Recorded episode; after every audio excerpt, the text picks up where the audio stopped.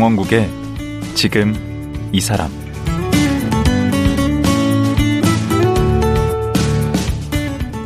안녕하세요. 강원국입니다. 어제에 이어 곡성에 자리 잡은 소설가 김탁환 작가와 말씀 나누겠습니다.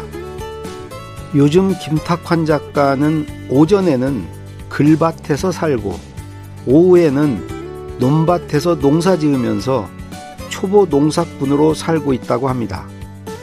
오늘은 곡성에서 농사 지은 얘기부터 나눠보겠습니다. 김탁환 작가 만나보죠.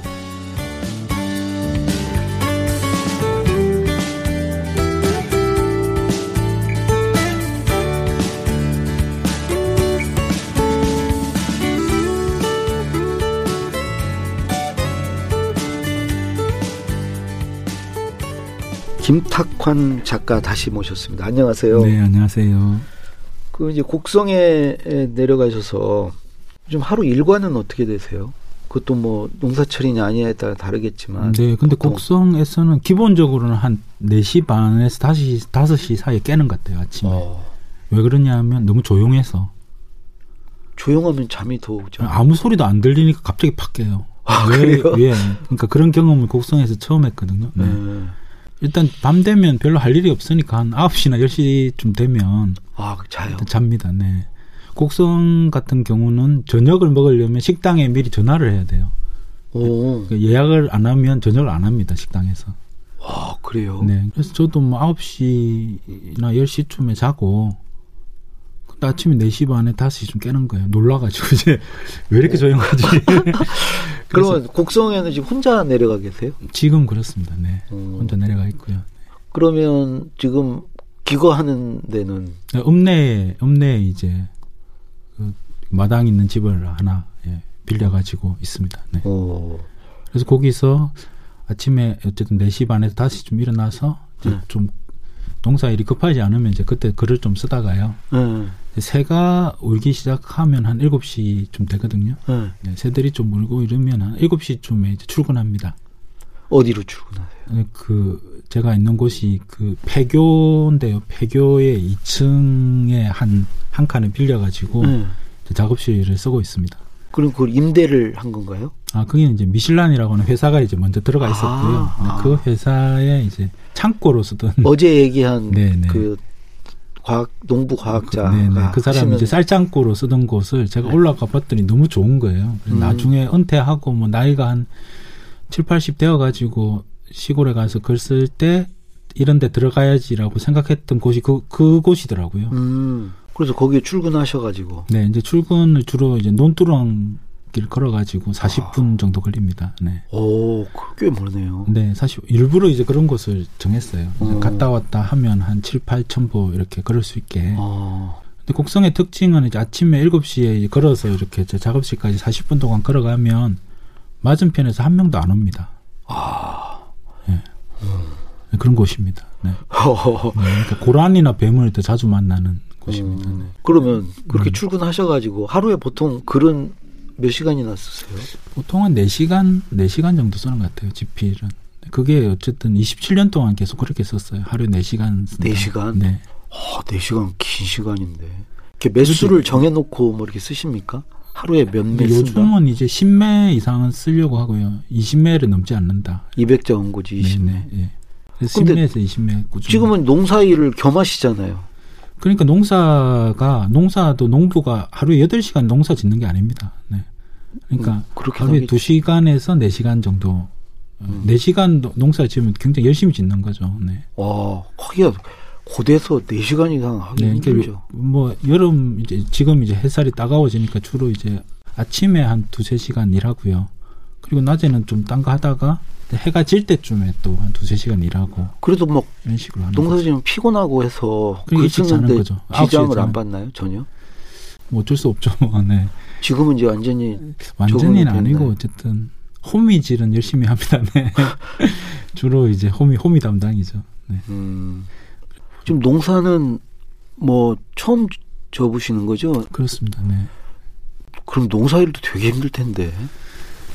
그랬죠. 네. 작년에 좀 힘들었습니다. 그래서. 네. 근데 놀라운 건 음. 어쨌든 농사 짓는다고 힘들었는데 이 글을 쓴 분량은 제가 해마다 몇 매 썼는지 이렇게 다 기록해 두거든요. 음. 분량은 똑같더라고요. 아. 그러니까 그 서울에 있으면 뭐 친구들 만나고 술 먹고 뭐 또 길, 길을 오가면서 또 기, 시간 많이 쓰잖아요. 근데 음.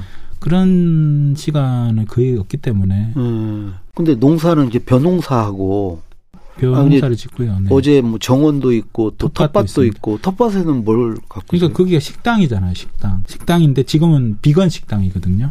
아 채식. 식당이고 음.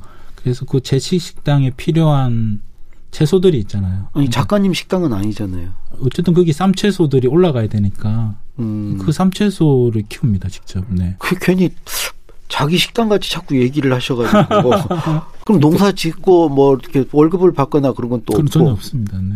대신에 이제 이동현 대표 그 창고를 제가 작업실로 쓰고 있죠. 그리고 네. 밥도 그냥 네, 그 그건 그 직원들이 먹는 밥을 같이 먹습니다. 네. 어, 그 직원이 많나 봐요. 지금 14명이고요. 큰 회사네. 14명 중에 7명이 20, 30대입니다. 네. 그래서 젊은이들이 지금 돌아오고 있, 죠 음. 그리고 농사를 접으시니까 네. 그 농사 짓는 거하고 글을 짓는 거하고 네. 그러니까 농부하고 이 작가하고 뭔가 공통점이 있습니까? 어, 굉장히 많죠. 네. 근데 예전에는 저는 이제 작- 장편 작가를 호랑이에 많이 비겼거든요. 네. 장편 작가와 호랑이의 공통점이 한네 네, 가지? 정도 있거든요. 어, 뭐 뭐죠? 첫 번째는 뭐냐면 잘 숨어야 됩니다. 그러니까 어, 어, 숨는다는 건 어떤 음. 의미냐면 뭔가를 쓰고 싶잖아요. 네. 그러면 바로 이걸 쓰는 게 아니고 네. 조사를 아주 철저히 이렇게 해서 어, 그 소재를 계속 따라다녀야 되는 거죠. 어, 그래서 호랑이가 뭐 가령 노루를 잡으러 간다 그러면 네. 노루 앞에 절대로 나타나지 않거든요. 어, 노루 뒷공무니를 따라다닙니다. 어. 뒷공무니를 따라다니는 것 이게 잘 굉장히. 중요하고요. 네. 그 소설가들 미리 발설하지 않더라고요. 뭐쓸 그렇죠. 뭘 거라고. 있는지 말안 하죠. 어, 네.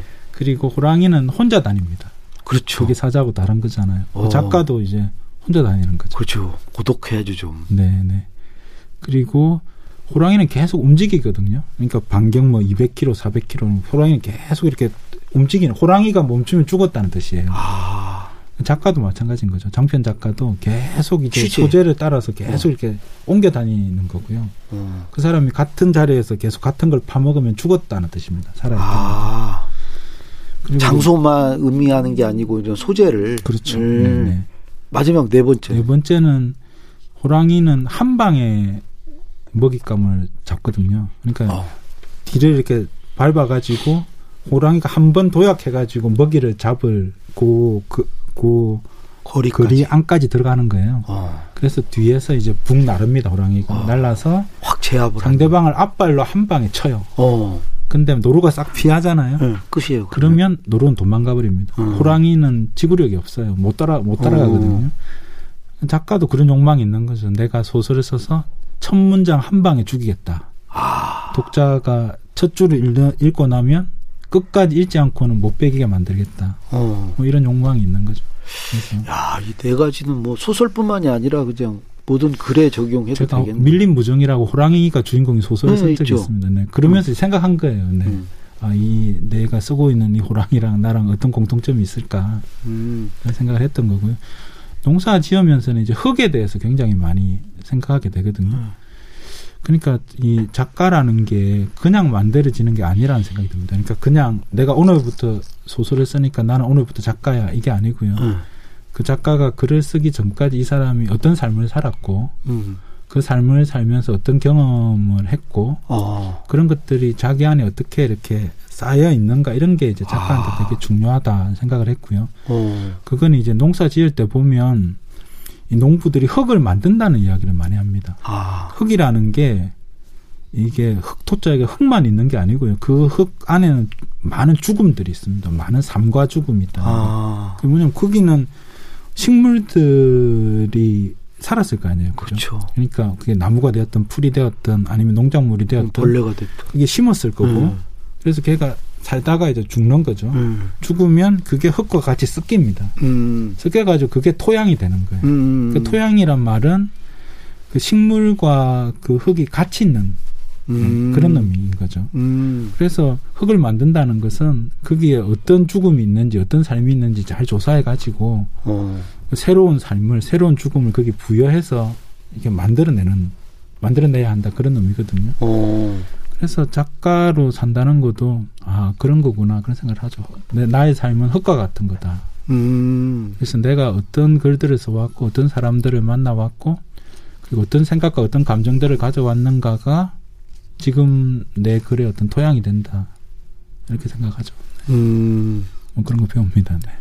아니 또 저런 얘기도 하셨던데 그 모를 네. 태풍 같은데 이렇게 견디는 네, 네, 네. 벼로 키우려면 음.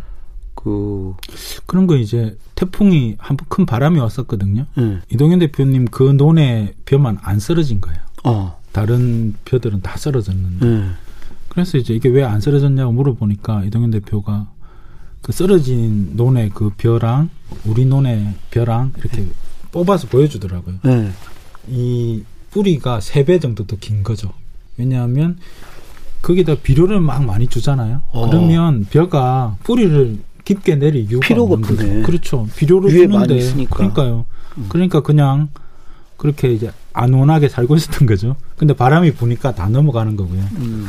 근데 비료를 이제 적게 주고 스스로 이제 자라게 하면 훨씬 더 깊게 뿌리를 내리고 어. 그리고 내려서 내린 후에 자기들끼리 서로 엉켜요. 어. 그래서 뿌리 그 벼가 하나 하나 이렇게 심어져 있는 것 같지만 사실은 밑에 벼들은 뿌리가 다 이렇게 엉켜가지고 그 음. 전체가 하나의 벼라고 봐야 되는 거예요. 그거는 글 짓는 거 무슨 관계가 있어요? 그러니까 이게 작품을 시작하면 이제 막막함 같은 것들이 있는 거죠. 예.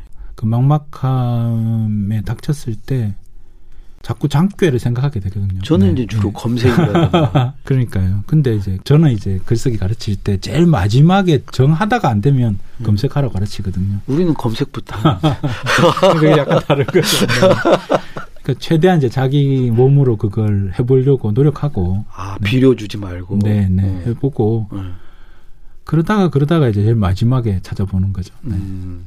실패를 하다가 하다가 하다가 보면 이제 뜻밖의 어떤 방법들을 찾아내는 것 같아요. 네. 음. 소설 쓰는 거나 농사 짓는 거나 공통점이 반복하는 것이다라고도 얘기를 하셨던데. 어쨌든 글을 쓰다 보면 그런 생각을 많이 하거든요. 그러니까 네. 이 작품이 나는 내가 쓸 수 있는 최상이고 나는 더 이상 못 써. 이런 경우는 없는 것 같아요. 늘 이제 쓰고 나면 아쉬운 거죠. 그렇죠. 아, 이게 그때 이랬어야 되는데 네. 혹은 아 그때 이렇게 했더라면 더 나아지지 않았을까. 책 나오고 나면 이제 그런 후회들이 맞아요. 오잖아요. 음. 그래서 다 그 다음 작품을 쓰는 것 같아요. 네. 이, 이 후회나 뭐 실, 실수나 실패나 이런 것들을 안 하기 위해서. 어. 농사도 마찬가지인 것 같아요. 농사 한 번 짓고 나면 음. 아 그때 내가 이랬어야 되는데 네. 뭐 그런 생각들을 하게 되죠. 근데 다행히 이제 벽 같은 경우는 1년마다 한 번씩 다시 해볼 수 있으니까요. 음. 네, 그래서 이제 그러면 다시 또 반복해서 그 잘못들을 조금씩 고치고 음. 이렇게 하는 거죠. 근데 그런 생각도 들어요. 어떤 거냐 하면 네. 음, 제가 이제 그 농사를 한 50년, 60년 지은 그 어르신들한테 여쭤보거든요. 네. 그 농사는 어떻게 짓는 겁니까? 네. 이렇게 여쭤보면 그 어르신이 말씀하세요. 농사의 90%는 하늘이 짓는 거다. 음. 네. 그러니까 농부가 아무리 흙을 많이 일구고 노력을 하고 막 이래도 네. 비가 안 오면 끝인 거죠. 그렇죠. 네. 그러니까 이게 농사 내가 짓는 거다. 농부가 이 농사 내가 짓는 거다. 어. 혹은 뭐 내 또 요즘은 또 과학자들이 아 이게 농사를 잘 짓기 위해서는 이 비료를 꼭 써야 된다. 음. 뭐 이런 식으로 말하잖아요. 음. 근데 그게 아니라는 거죠. 농사는 그냥 하늘이 짓는 거예요, 하늘이. 음. 그래서 그 말이 요즘 많이 제 인생의 화두 같은 거예요. 그러니까 어쨌든 저는 글을 잘 쓰기 위해서 음. 굉장히 노력을 하는데 음. 내 글이 잘 돼, 좋은 글이냐, 나쁜 글이냐, 어떤 수준에 이르느냐, 이르지 않느냐, 이런 것도 사실은 하늘이 결정하는 것들이 많지 않을까. 어. 그리고 예전에 이제 이순신 장군 같은 경우도 보면, 길을 보면 정말 준비를 철저히 하거든요. 돌다리를 한 천 번쯤 두드리는 사람이에요. 이순신 장군은 싸울 곳을 미리 이제 정해놓고 싸우거든요. 음. 여기 들어오면 성률이 높으니까 음. 왜군이 여기 들어올 때까지 기다린다. 뭐 이렇게 하거든요. 근데 왜군이 거기 들어왔는데 음. 그럼 이제 부하들이 와가지고 아 장군 여기 지금 들어왔고 우리 만반의 준비가 되었고 지금 나가서 싸웁시다. 음. 근데 그때 이순신 장군이 주역점을 쳐요. 어. 그래서 흉하다 이렇게 나오잖아요. 네. 싸우러 안 가요. 어. 근데 그게 참 이렇게 준비를 철저하게 했는데 음. 왜 장군은 점을 치실까? 음. 근데 좀 이해가 되는 부분들이 있죠. 그러니까 인간으로서 할 수 있는 최선의 일을 다한 후에 음. 하늘의 기운도 나의 편이 되었을 때 음. 그때 나는 싸우러 간다. 음. 뭐 그런 게 이제 주신 장군이었던 거고요. 그 농부의 마음도 그런 거죠. 네. 그 음. 농부 어르신들이 굉장히 부지런하신데 이건 내가 농사를 잘 지은 게 아니고 하늘이 나를 도와주신 거다. 음. 뭐 이렇게 말씀하시더라고요. 그 지필실 이름이 달문의 마음이던데 마음. 이것도 그런 거 관련이 있습니까? 달문이 무슨 뜻인가요? 달문이 이제 제가 쓴 소설의 주인공인데요. 음. 주인공인데 또 이제 제가 곡성에 왜 내려가게 됐을까 이런 걸 이제 생각을 하게 된 거죠. 음. 그럼 이동현 대표를 그날 안 만났다면 친구들이 거기서 밥 먹자고 안 했으면 내가 곡성에 안 갔을까? 음. 근데 그렇지 않았을 수도 있다는 생각이 들더라고요. 어. 그게 어떤 거냐면 제가 이제 2014년 세월호 참사가 나고 나서 이제 계속 그 전까지는 도서관에서 계속 소설을 쓰고 있었거든요. 네. 그때 소설이 안 되는 거예요. 네. 그 어. 충격이 너무 커가지고 네. 이제 소설을 쓸 수 없었었고요. 이게 소설이 안 되니까 예약 계약한 소설들이 안 되니까 음. 그러면 이제 세월호와 관련된 그 사람들을 만나고 그때 이제 제가 팟캐스트도 하고 네. 그래서 이제 세월호에 관한 작품들을 쓰기 시작했던 거죠. 그게 이제 거짓말이다. 거짓말이다. 뭐 아름다움을 지키는 것이다. 음. 뭐 목격자들. 음. 그러다가 이제 메르스에 대해서도 이제 쓰기 시작했었고요. 음. 그래서 한 4년 정도를 계속 거리에 있었던 거예요. 그래서 사람들 만나서 취재하고 음. 그래서 아주 많은 사람들을 만났는데 김가롱 잠수사도 거기 포함되고요. 아 근데 이 사람들이 사람들의 삶의 어떤 모습들 말씀을 하시는 걸 들으면서 음. 아 이거 어디서 많이 들었는데 이런 생각이 드는 거예요. 약간 기시감 같은 거 있잖아요. 어. 이분들이 그러니까 자기의 어떤 몸까지 상해가면서 계속 이렇게 자원봉사도 하고 네. 굉장히 이제 제가 아름다워 아름다운 인간이 어떻게 이렇게 이타적일 수 있나 네. 뭐 이런 사람들을 계속 만났던 거거든요. 네. 근데 그게 이제 조선 시대를 통틀어서 가장 이타적인 사람이 달문이라는 인물이에요. 아 그래요? 예, 달문이라고. 어떤 인물이죠? 그 청계천에 살았던 광대인데요. 네. 예, 거지였어요. 어. 청계천 거지입니다. 네. 근데 이 사람이 예, 몇 가지 특징이 있는데 굉장히 못생겼어요. 어. 그러니까 우리나라 역사상 가장 못생긴 사람이고요. 음. 근데 가장 아름다운 춤을 췄어요. 어. 댄서였어요. 음. 돈을 엄청나게 많이 벌었는데 음. 다 나눠줬어요. 어. 사람들한테 다 나눠주고 남자예요, 여자예요? 남자예요, 남자. 어. 네. 그래서 이 인물을 쓰라고 이제 제 선배들이 고전문학하는 선배들이 음. 이 인물이 굉장히 캐릭터가 너무너무 뛰어나니까 이 사람은 꼭 네가 썼으면 좋겠다고 음. 한 2008년 9년 그때부터 계속 저한테 권했어요. 음. 근데 그때는 제가 자료를 조사를 해서 읽어보니까 지나치게 이타적인 거예요. 음. 달문이 무슨 예수야? 음. 예수 예수나 석가 석가나 이런 분들 정도의 어떤 선행을 하면서 살다가 죽었던 인물인 거죠. 어, 진짜 소설 같겠네 쓰면. 네, 그래서 이제 도저히 못 쓰겠다. 감정이입이 안 되니까요. 음. 이런 인물은 존재하지 않는다. 이 과장된 거다. 어. 이렇게 그때 생각하고 이제 어. 접었던 거죠. 음. 근데 세월호와 메르스를 거치면서 이제 실제 그런 사람들을 그리에서 만났던 아. 거예요. 그래서 아 이게 달문 같은 어떤 삶이 가능하겠구나 음. 이런 생각을 그때 하게 됐고요. 음. 그래서 달문에게 받은 제가 받은 가장 큰 충격은 달문이 일자 무식이라는 거예요. 어. 단한 권의 책도 읽지 않았고 음. 그리고 자기 이름도 못 쓰는데 음. 근데 가장 지혜로운 자로 그 당시에 이렇게 추앙 받았거든요. 요즘 유행하는 오, 단어로 치면. 음. 네. 그래서 제가 이제 작업실에 갈때 음. 작업실은 책이 있잖아요. 음. 작업실에 들어가면 책들이 이렇게 쫙 있잖아요. 자료들이 음. 있고 음. 책을 많이 읽고 자료를 많이 보, 는게 착각을 불러일으키거든요. 음. 내가 이렇게 많은 책을 읽고 이렇게 많은 자료들을 보니까 내가 작품을 잘 쓸 거야. 음.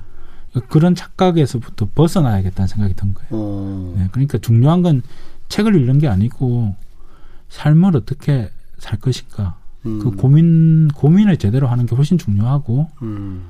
그래서 이제 그 제가 계단, 작업실이 2층인데 그 계단 1층에서 올라가는 계단에 이제 달문의 마음이라고 이렇게 음. 현판에 달아놨어요. 아. 그래서 올라가면서 한번 각성하는 거죠. 그 마음으로. 네, 저 안에 있는 책이 내 작품을 좋게 만드는 게 전혀 아니다. 음. 네. 그래서 이제 작업실 이름을 달문의 마음이라고 정했습니다. 그래서 달문의 마음으로 이제 하신 일 중에 하나가 이야기 학교도 여셨어요? 네, 네. 동네를 위해서 일을 많이 하시네. 제 꿈은 이제 어쨌든 마을 소설가가 되는 게 꿈이니까요. 네. 네. 그 마을, 그러니까 보통은 이제 소설가들이 어떤 지방에 간다 그러면 숨어가지고 그냥 글 한 편 쓰고 나오거든요. 그렇죠. 네, 작업실 얻어가지고 네. 그 지역민들하고 전혀 교감하지 않고 네. 그냥 글 써서 그냥 빠져나오는 거죠. 네. 근데 저는 이제 그렇게 하려고 내려간 게 아니고 그냥 그게 정말 살려고 갔으니까요. 음. 그러니까 그게 마을 사람들하고 같이 농사 짓고 그리고 그분들 그 제가 이제 그 일본 사례들을 좀 봤는데 그러니까 네. 일본이 우리보다 이제 좀 앞서서 이제 이런 지방 소멸을 겪었거든요. 네. 그래서 그 성공 사례들을 보면 항상 이제 문화나 예술이 그 지역에 이렇게 들어가야지만 어. 그 지역이 다시 살아날 수 있는 거죠. 음. 그래서 이제 제가 내려가서 지금 이제 이야기 학교를 하고 있습니다. 이건 네. 어떻게 운영하는 거예요? 그러니까 10, 10주, 10주 과정이고요. 10주 과정이고 네. 곡성 군민만 들을 수 있어요. 주민등록증으로 확인해 가지고 이제 근처에 광주나 남원도 못 듣고요. 어, 곡성 무료예요? 군민만. 네. 무료. 예, 무료입니다. 네. 그럼 10주 동안 네. 한 주에 한 번씩 네, 일주일에 한 번씩 수요일 저녁마다 하고요. 어. 뭘 가르치세요? 글쓰기를 가르치는 거죠. 글쓰기 글쓰기. 가르치는데 봄 가을로 1기, 2기를 했고요. 지금 3기를 하고 있습니다. 호응이 좋아가지고요. 오. 근데 제가 생각했던 것보다 이것도 이제 도시인들이 갖는 편견인데 네. 이분들이 글을 되게 잘 씁니다. 농부들이. 어, 그러시겠죠. 네. 근데 어떤 부분에 굉장히 뛰어나냐 하면 네. 자기가 키우는 것들 있잖아요. 네. 뭐 닭이나 아니면 소나 네. 혹은 농작물들, 벼나 뭐 멜론이나 곡성 토란이 유명하니까 토란이나 이런 것들에 대해서 네. 글을 이렇게 쓰시면 정말 놀라울 정도로 잘 쓰세요. 네. 그래서 이게 관찰력이 굉장히 뛰어나시고요. 그리고 또 뭐 감정이입도 잘 되실 거예요. 그렇죠. 네. 그래서 이게 그 10주 과정을 지나면 개인별로 문집을 냅니다. 음. 네. 그래서 이제 생애 처음으로 자기 문집을 하나씩 갖는 거죠. 그러면 되게 연령이 좀 20대부터 네. 70대까지 다 있어요. 왜냐하면 20대는 곡성에 태어나서 곡성을 안 떠난 청년들이 있고요. 네. 70대는 이제 귀농한 분들 은퇴하시고 어. 네. 꼭 섬진강가에 살아야겠다 이렇게 돌아오신 분들이 있는 거죠. 요즘은 젊은 분들도 많이 귀농하지 않나요? 그러니까요. 그러니까 20대부터 70대까지 지금 오. 이제 수업하는데 20대부터 70대까지 있습니다. 그래서 뭐 재밌습니다. 저도 많이 배우고요. 네. 아, 이렇게 그러니까 제가 지난주에도 말했는데 아 이게 식물이 이렇게 역동적일 줄 몰랐다. 그러니까 글들을 읽으면 음. 동물보다도 식물에 대해서 글들을 많이 쓰시거든요. 어. 근데 그게 너무너무 이렇게 역동적으로 다가와요. 와 이게 봄이라는 걸 식물을 통해서 느낀다는 건 엄청난 거구나. 그런 거지. 지난주에 제가 한 두세 명이 발표했는데 음. 너무 그 읽는데 막 이렇게 가슴 막 뛰는 거예요. 와 이거 봄을 이런 식으로 표현을 할 수도 있구나. 그리고 어. 떤 사람을 이렇게 설명하는데 음. 식물로 설명, 설명하는 거죠. 어. 쟤는 뭐 너도 밤나무 같은 애다 이렇게. 어. 보통은 우리는 그냥 쟤는 고양이 같은 애다 이렇게 뭐 동물의 비기잖아요. 음. 근데 이 사람들은 자기 주변에 있는 식물을 가지고 음. 그 사람의 성격을 설명하는 거죠. 그러려면 그 식물의 성격을 알아야 되는 거예요. 그 식물의 특징을 알아야지만 그 사람에 이렇게 붙일 수 있으니까요. 어. 그러니까 이건 완전히 다른 상상력의 세계다. 음. 뭐 이렇게 보고 있죠. 네. 음. 그 글을 그러면 잘 쓰려면 네. 그런 좀 자질이 필요하겠네요. 그것도 그, 곁으로 가는 거죠. 근데 그분들은 음. 이제 곁으로 갈 뿐만 아니고 네. 1년 내내 같이 사니까 그 잘쓸 수밖에 없겠네. 그렇습니다. 네. 그래서 어떻게 이걸 잘 아냐 그러니까 자기 다섯 살 때부터 이걸 봐왔다는 거죠. 이, 음. 이 꽃을. 아니, 시나 소설이나 다 그것이 되어 보는 것 아닙니까? 소설도 다 그렇게 지어내시는 거 아니에요. 호랑이가 그렇죠. 네. 되어가지고 호랑이 얘기 쓰고. 호랑이가 되려고 막 진짜 발버둥을 치는 거죠. 어, 근데 그분들은 아예 그냥 그게 삶이시니까. 딱 아는 거죠. 딱 그를, 보면. 아, 저게 음. 뭐다. 지금쯤이면 저게 어떤 상태라는 걸 아는 겁니다. 그러니까 음. 제가 섬진강 일기에도 썼지만 3월에는 독초가 없다 이런 말을 하거든요. 어. 아무거나 그냥 농두렁에 있는 거 아무거나 먹어도 된다. 음. 네. 그런 게 경험 속에서 나오는 말씀이시죠. 근데 이런 게 이제 마을이라든가 이런 농업 농촌이 소멸되어 가면 그런 것도 다 없어지는 거 아닙니까? 그렇습니다. 네, 네. 그 정말 소중한 것들인데. 그러니까 뭐 그 아프리카에서 그 늙은 그 노인분들이 한 분이 돌아가시면 도서관 하나가 그렇죠. 사라지는 것 같다. 음. 그게 딱 맞습니다. 지금. 음. 네. 그래서 최대한 이제 지금 마을에서 그 어르신들 만나고 이야기들을 많이 들으려고 하죠. 음. 그럼 앞으로 계속 곡성에 계실 건가요? 그러니까 최소한 10년은 있을 것 같습니다. 10년. 네. 그러니까 쓰고 싶은 게 한 세 작품 정도 있는데 네. 네, 곡성에 써야 됩니다. 네. 아 주로 그런 소재인가 봐요. 어쨌든 남도에 대한 이야기를 쓰는 게 이제 제가 갖고 있는 이제 꿈 중에 하나였어요. 근데 음. 그걸 세월호 참사가 일어나지 않았으면 40대 때 썼을 건데 네. 이제 그 일을 겪으면서 아예 이제 포기했었어요. 아 이건 내가 못 쓰겠다. 음. 근데 이제 지금 곡성에 연을 딛고 나서는 제가 이제 뭐 몸도 건강해지고요. 또 마음도 어. 네, 많이 회복되어 가지고 음. 네, 그래서 남도 얘기를 어쨌든 어, 남도 관련된 얘기를 한 10년 쓰지 않을까. 그 10년이요? 네. 앞으로 뭐 한 10년 후에 네. 우리 김 작가님은 어떤 작가로 이렇게 자리매김하거나 불려지길 원하시나요? 지금은 마을 소설가로 불리기 원합니다. 마을 소설가. 네.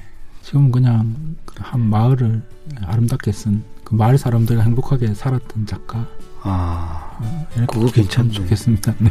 네. 예, 어제 오늘 말씀 고맙습니다. 네, 감사합니다. 예. 섬진강 일기를 펴낸 농사짓는 마을 소설가 김탁환 작가였습니다.